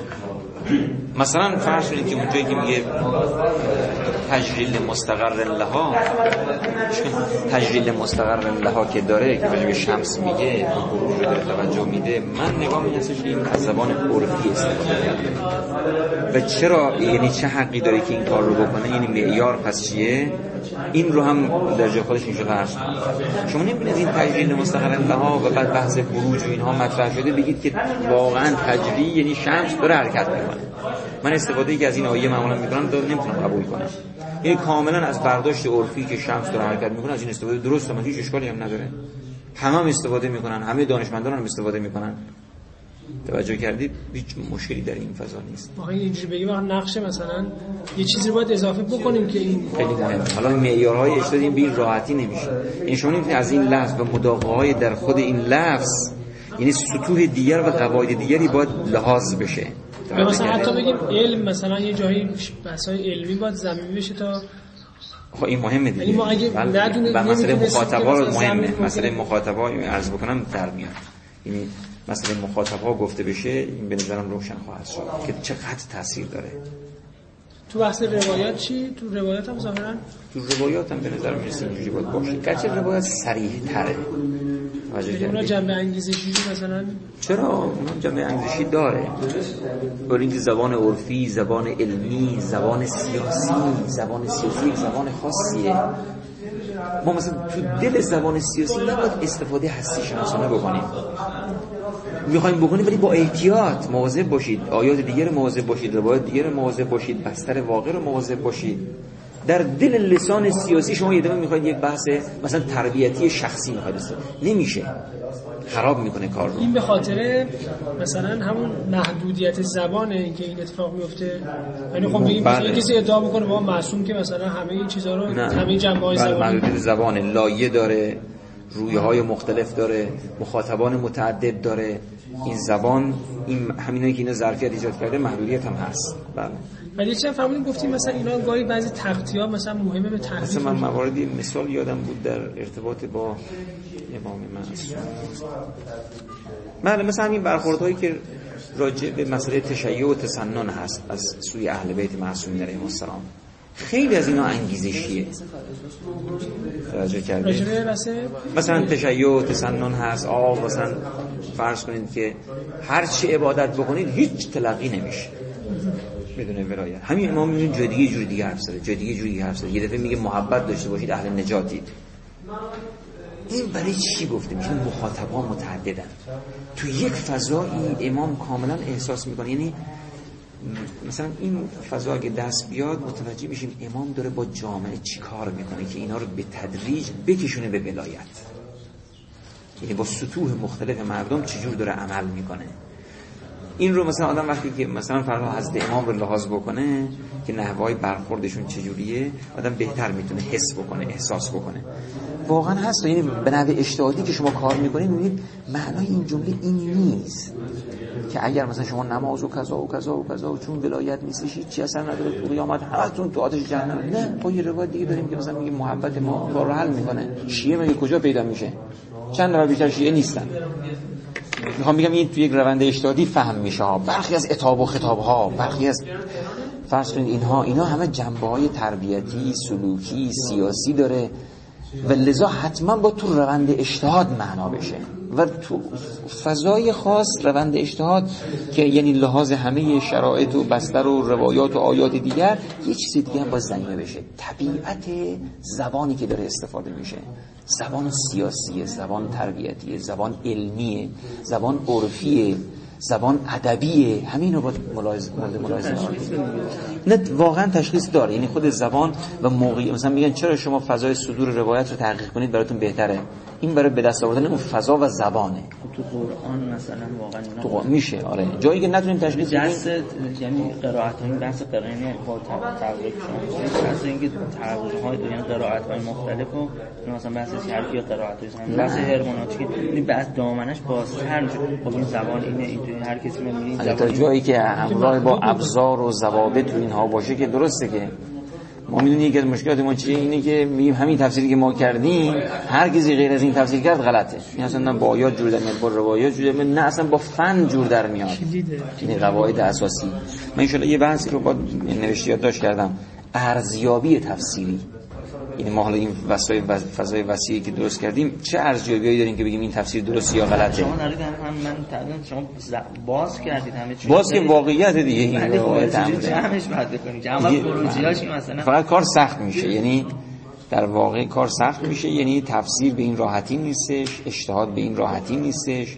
تو این فضاها شما الان خیلی از این استفاده هایی که از همین روایات و این چیزا میشه ببینیم واقعا همین اگه همین نکات ترجمه کنیم خیلی از این بحثایی که اگه بالا این سر منبر و تلویزیون و فلان میگن یعنی از همین چیز دارن استفاده مثلا واقعی و هستی شناسانه می‌کنن. همین مثلا روایاتی که مثلا ولایت مثلا حتی من یه وقتی هم خدمتتون کجا بود درس کردم؟ تب... یعنی ارائه شرح احوال علما. خیلی آسیب زاست. خیلی آسیب زاست. اون در چه مقامی بوده؟ در چه حالی بوده؟ با کی مخاطب بوده؟ شما مثلا الان چقدر آسیب داره؟ بعضی استخاری صرف شدن. نرمی سر سفره این غذا رو بخورم یا نخورم؟ اول استخاره می‌کنه این غذا رو بخوره؟ بعد اگه خوب اومد می‌خوره. اون استخاره قرار غذا بخوره این غذا بخوره. این از چی پیش اومده؟ حالا یک کسی مثلا یک فرض کنید یک حالی داشته این بحث رو مطرح کرده. راجع بزرگان مرحوم قاضی مرحوم آقای بهجت چیزایی نمی‌دونم که دست و پای مردم رو میبندن. توجه کردید؟ راجع به برخی از مراسم هایی که گرفته میشه نوع القا و تلقی هایی که میشه همین آسیب می‌خوام اگه ما اینو نگاه کنیم ما دیگه همینجوری نباید اصلا کتاب روایت رو بریزیم دستگاه مردم بگیم شما بریم بخونید و یا مثلا یکی هم بخونید یا سر منبر بله ما وظیفه علماست ببینید اینجا معلوم میشه حوزه چی کاره هست. نقش حوزه تا چه میزان هست. خیلی کار زیاد خیلی. حالا حوزه باید انقدر الان قوی باشه که ما روایات رو دستبندی کرده باشیم. روایات اخلاقی عمومی. اتفاقا باید حاشیه بزنیم که مثلا اگه یه جایی آسیب احتمال آسیب داره بگیم بابا این ناظر به فلان جاست ما فلان روایت هم داریم. این رو مراقب باشید. همینجور دست, دست اختیار میدیم. چقدر پرسش ایجاد میشه چقدر گیج میشن مردم.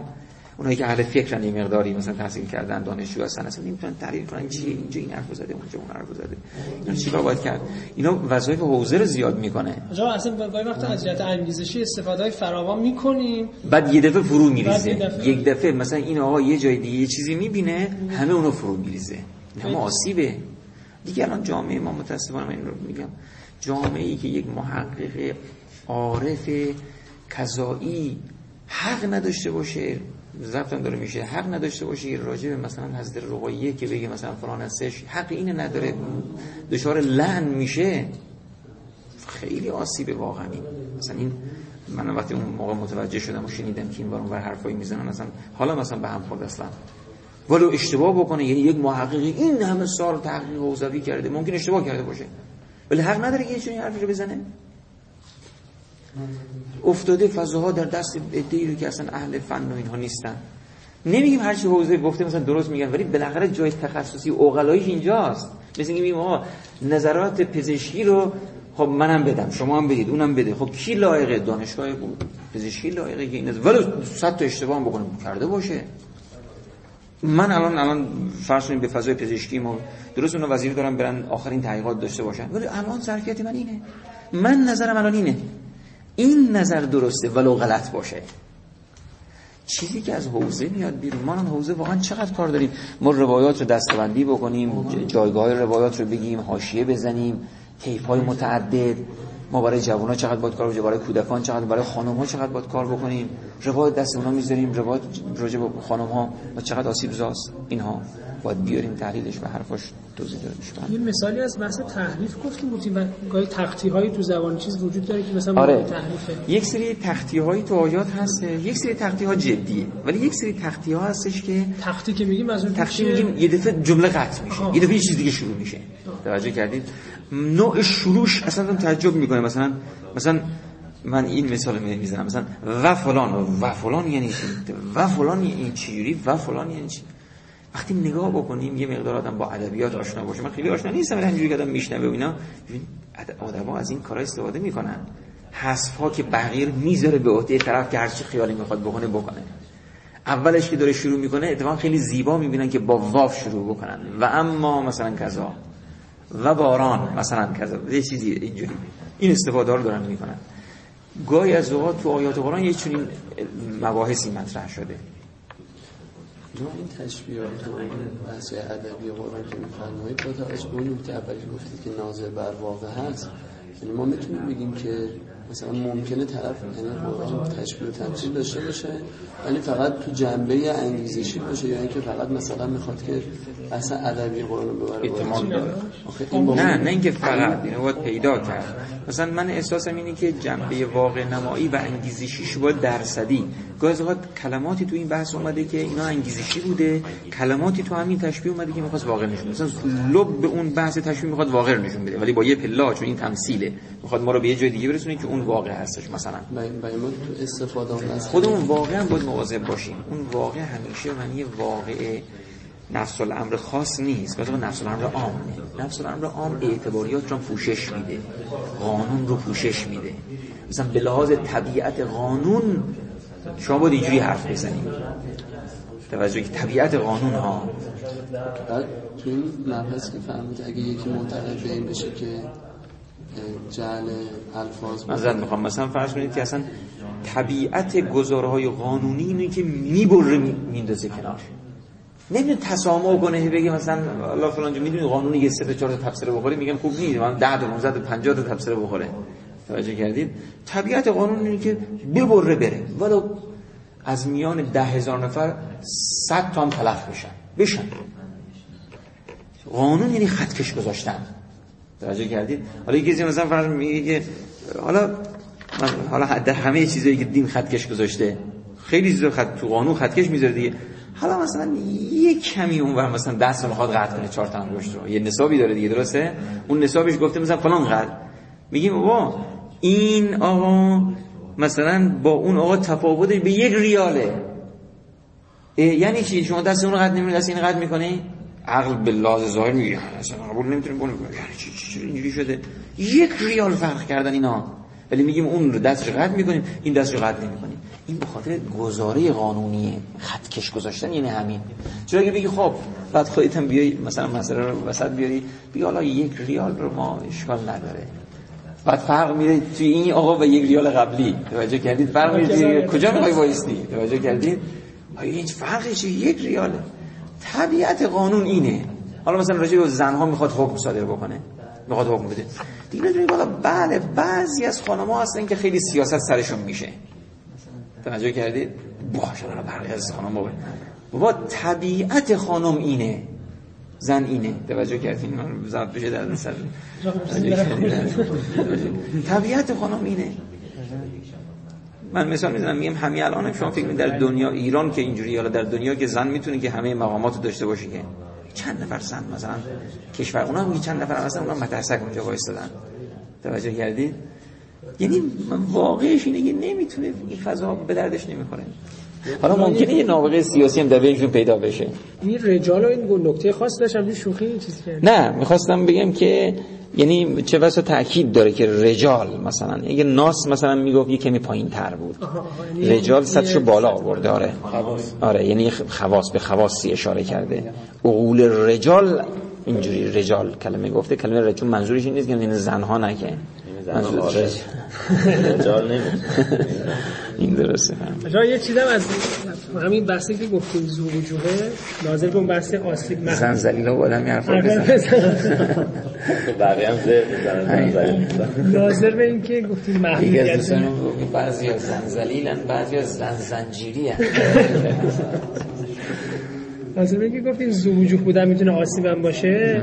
اتفاقا یه بیانی هست از امام هست امیر به ابن عباس که میگه وقتی رفتی با خوارج بله. بحث کنی مثلا از قرآن حمالت الوجوه چیزی؟ حمال زوجوه حمال زوجوه یعنی این میشه ناظر به همون چیزی که اشاره کردین محدودیت. بله یعنی زوجوه بودن در عین اینکه مزیت در عین حال می‌تونه آسیب باشه. چنانچه ظاهر و باطن تعبیر هم همین بود دیگه تعبیر بله. سریع قرآنه. تعبیر اصلا ظرفیته. ولی با اینکه ظرفیت آسیب ساخت یعنی عده میرن دنبال فتنه فتنه گری ولی تو فضای بین ادیانی به خصوص همین بحث تعبیر اینا خیلی مثلا الان مثلا شما برید تو مسیحیت خیلی مثلا تعبیر می‌کنن. تعبیر حالا نماید داره. یعنی اونا هم می‌خوان بیان به قرآن هم میگن شما هم دارید تعبیر می‌کنید ما هر چی دست بزنن تعبیر دست بزنن تعبیر می‌کنن. آره علتش اینه که تعبیر خوب پخته نشده یعنی تو حتی فضای ما. اما چقدر حوزه واقعا راجع به تعبیر کار کرده؟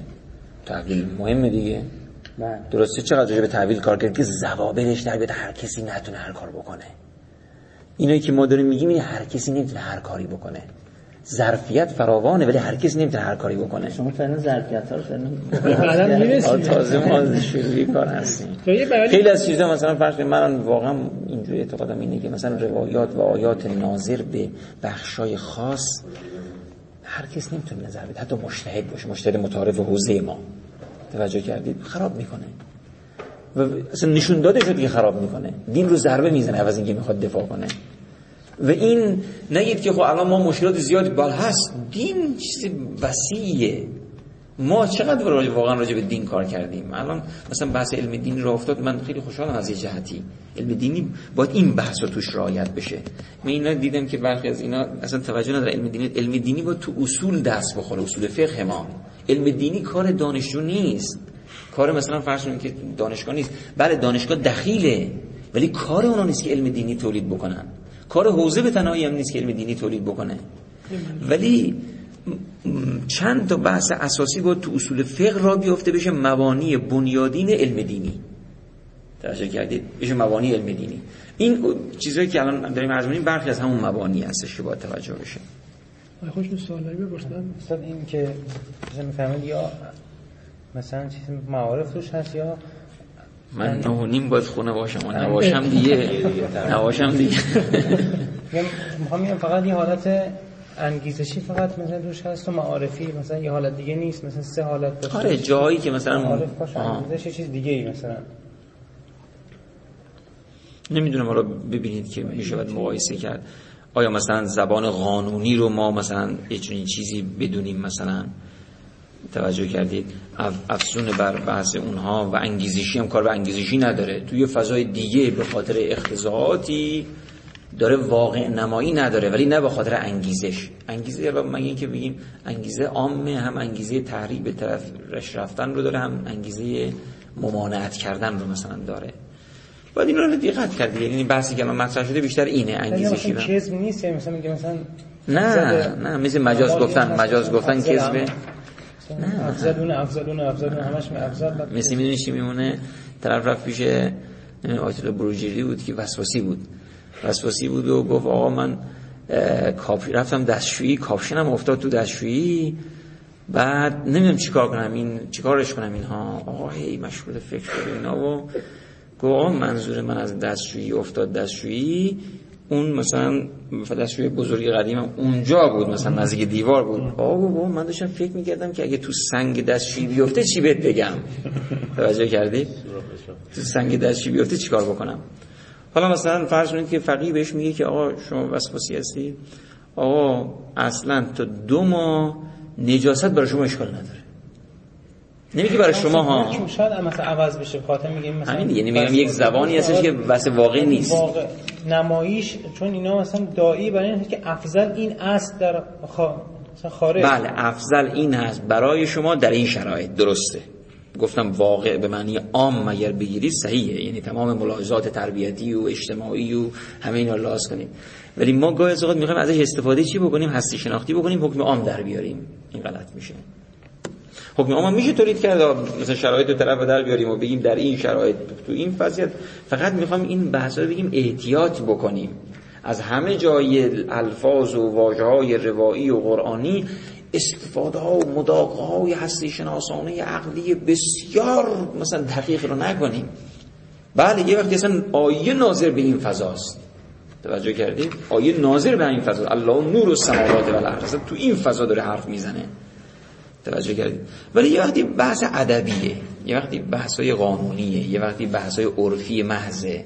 مثلا شما آیه رو می‌بینید مثلا این آیه که هر چیزی رو ما از زوج مثلا خلق کردیم کاملا زبان علمیه. چرا زبان علمی علامتش چیه؟ چون عرف از این نمی‌فهمید. نکتهش نگاه کنید. یعنی ابزارهایی که وجود داره ما می‌تونیم اینا رو تمیز بدیم. یه حرفی داره می‌زنه که عرف نمی‌تونه این رو درک بکنه. ولی داره قرآن می‌زنه. این معلوم میشه رعایت زبان عرفی رو نکرده. اینجا زبان میشه علمی. ولی یه وقتی یه جایی حرفی می‌زنه که می‌بینیم رعایت حال عرف شده. وقتی رعایت حال عرف شده دیگه اونجا باید شک کرد. که آیا واقع هم به همین بحثه؟ چون قرآن حق داره به لحاظ عرف عام حرف بزنه. مثلا میگم عرف عام می‌بینه خورشید داره حرکت می‌کنه. و چیزهایی داره. نصف نهار داره کذا داره این حرفا رو داره مطرح می‌کنه درسته؟ قرآن حق داره بر اساس این حرف بزنه. و انگیزه هایی که داره می‌خواد وقت نماز تعیین بشه می‌خواد فلان بشه اوقات بشه درسته همین چیز صحیحه سر خودشه. ولی نباید از استفاده کرد که مثلا حالا که اینجا تجری داره یعنی ساکن نیست مرکز نیست داره حرکت داره می‌کنه و مثلا استفاده بکنیم که مثلا زمین مرکز هستش پس مثلا اون داره حرکت می‌کنه. نمی نمی‌تونیم حرف بزنیم. بله چه بسا ما مدت ها نفهمیم این که زبان مثلا عرفیه. این که شک می‌کنیم که زبان عرفی باشه. اصلا بستر شکلگیری تکامل فهم قرآن همینه. بعدا که علومی به دست اومد یا اصلا این نبود که ما خدا شما سلامت اینا که بده بکن نیستن ما شما. جا یه چرا خیلی بپرسی داشت. این کرد چی شد؟ انشالله من تو این بحثام باید یادم باشه که اینا رو بگم. تا گفتین ظرفیت کلام تا فرق بین مثلا می‌خوام زبان عرفی زبان علمی چیزی باید رو به تشخیص داد و نوسان در فهم قرآن. مورد ایشون این که اینا رو ببینیم. میگه خب این که شد دیگه. هر کی هر چی هر کی هر چی خدا به شما. جایی بپرسم فرمودین که مثلا این ظرفیت کلام تا جایی میره که گاه مثلا مراد چیزی که مراد متکلمم نیست یه قابل آره. خب اینو ما نمی‌فهمیم. به خاطر این خب در نهایت میگیم نه مراد بوده هرچند نه. چرا؟ به خاطر اینکه کلام گاهی از اوقات برای با اینکه خودش فی حد نفس چند تا وجه می‌تونه داشته باشه مثلا ده تا وجه مورد نظر متکلم نیست. مجبور متکلم با کلام دیگه او رو محدودش کنه. توجه کردید؟ مثلا چرا ما بحث عام و خاص برای چی داریم؟ عام چرا استفاده میشه؟ شما که دو تا مورد نمی‌خوای بگی.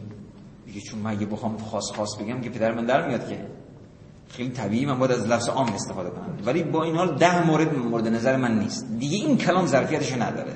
ها مراد من نیست منظورتون اینجوریه؟ بله دیگه منظورم اینه نه مراد خود در صورت ما هر چیزی که از زبان استفاده کنیم قابل استناد متکلمه دیگه. نه. مثلا می‌بینید که مثلا متکلم در جای خودش یه جایی گفته که من ده تا اصل دارم. این ده تا اصل رو شما در تمام روند این به درد اون بحث ایشون هم می‌خوره. در تمام در, در تمام مثلا ممکنه کلماتی که میگم 50 تا معنا داشته باشه ولی زیر این ده تا اصل باید معنا کنید شما. معنیش چیه؟ یعنی کلام اون کلم جمله فی حد نفسه ظرفیت 50 تا معنا رو داره. درست. ولی این تنافی داره با اون 10 تا اصل. با یکی از اون 10 تا اصل با سه تا از اون 10 تا پس اصل. اونا مرادش اصلا نبوده. آره دیگه ولی ز... کلام ظرفیتشو داشته. یعنی کلام می‌تونسته 50 تا رو برسونه. ولی کن مواظب باشید یک از توحید یک از ولایت یک از مثلا اینکه اسلام دنبال سعادت دنیا و آخرت شما هستش. یه اصولی داره. یا مثلا اصلا بحث اصول نیست. زیر مجموعه های تثبیت شده. زیر مجموعه های تثبیت شده به شما اجازه نمیده که هر چی هر چی استفاده بکنید با اینکه کلام این کش رو داره که مثلا این فضا رو داشته باشه ولی- اجازه نمیده. یعنی در واقع فهمدو علی احسن الوجوه رو ما چجوری باید به دست بیاریم؟ این احسن الوجوه رو ملاک هایی داره. واقع یکی از ملاکشه یعنی واقع اون بستری که موضوع ان متکلمون ان موضوع یکی از چیز هستش که نشون میده احسن چیه. اصولی که خود این متکلم قبلا پیریزی کرده. شما وجوه به معنا می‌گیرین که بقیه‌اش اصلا قابل استناد چیز نیست به متکلم. وجود البته فضایی داره. وجود یه کشی پیدا می‌کنه. آیا احسن وجود منظور این هستش که از یک حد به بعد حسن است و احسن است و اینجوری همه رو می‌تونید بگید ولی شما احسنش رو بگیرید. مثل اون بیانی داره که الذین یستمعون القول و یتبعون احسنه. احسن به این معنا نیستش که بقیه رو نمی‌تونید بگیرید ولی شما همیشه اون بالاترین رو بگیرید. توجه این یه؟ فضاش اینه درسته؟ یه فضاش به این شکله. یه فضا اینه که احسن وجود همون مراد اللهه. یعنی اسم متعین بله چیزی متعین مراد مراد الله. نه که حتما یکی باشه ها احسن تا. نه یعنی یکی بله. باشه. احسن وجوه این این چند تا احسن وجوه هستن. این چند تا از چون مراد خدا هستش. بقیه احسن نیستن. احسن نیستن یعنی نباید ببرید به اون طرف. فضا باید لحاظ کنید. فهم. که بیان کل شی چرا باید همه چیزی واقعا مثلا مثلا منظور باشه. همه چیز بگیم مثلا همه چیزی واسه هدایت مثلا نیاز هست این باشه. فرمول نمی‌دونم ساخت کشتی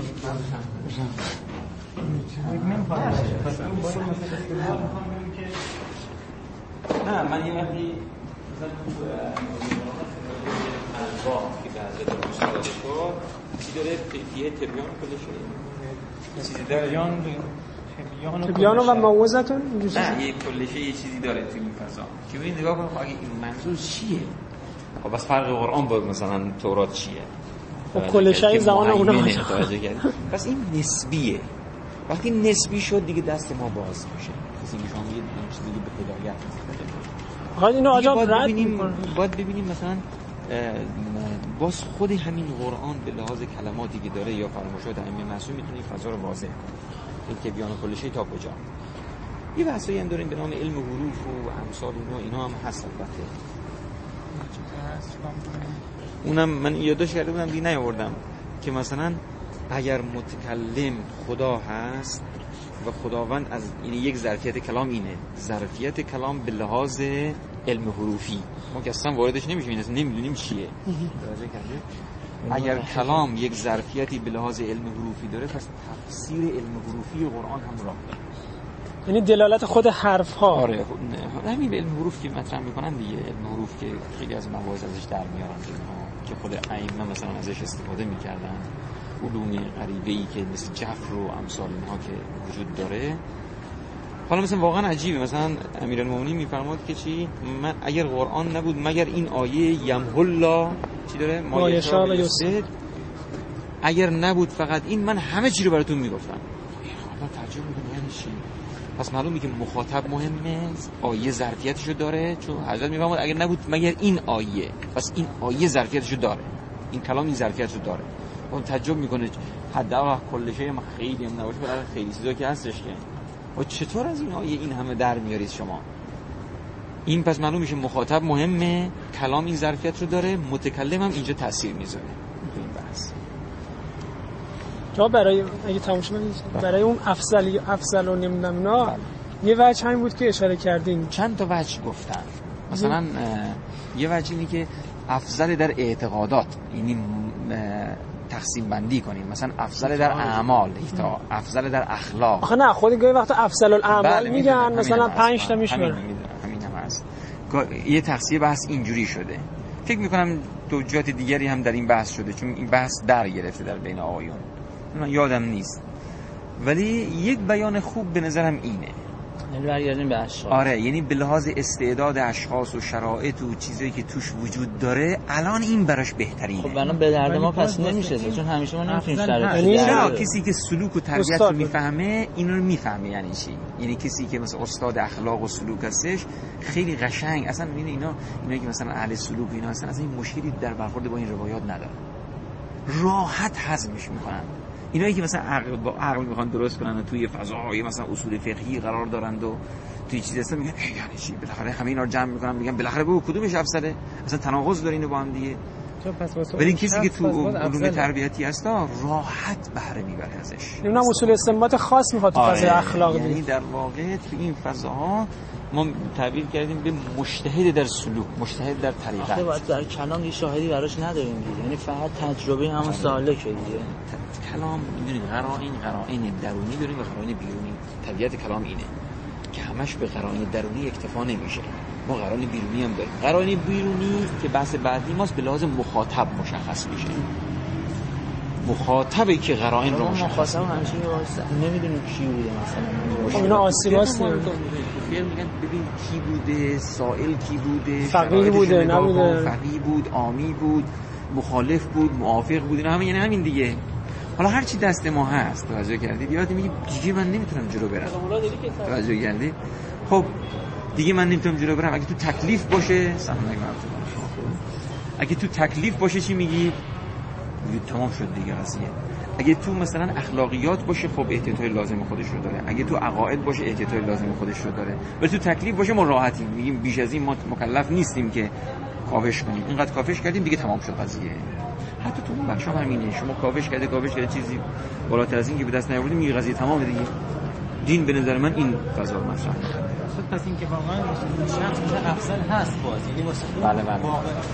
ولی بعد ممکنه این از افضلیت برای او بیفته. ولی باز این الان مثلا گزاره بازم واقع نما هست ولی فقط بله واقعی که شما میگید واقع عام نه این نبود. مراقب باشه.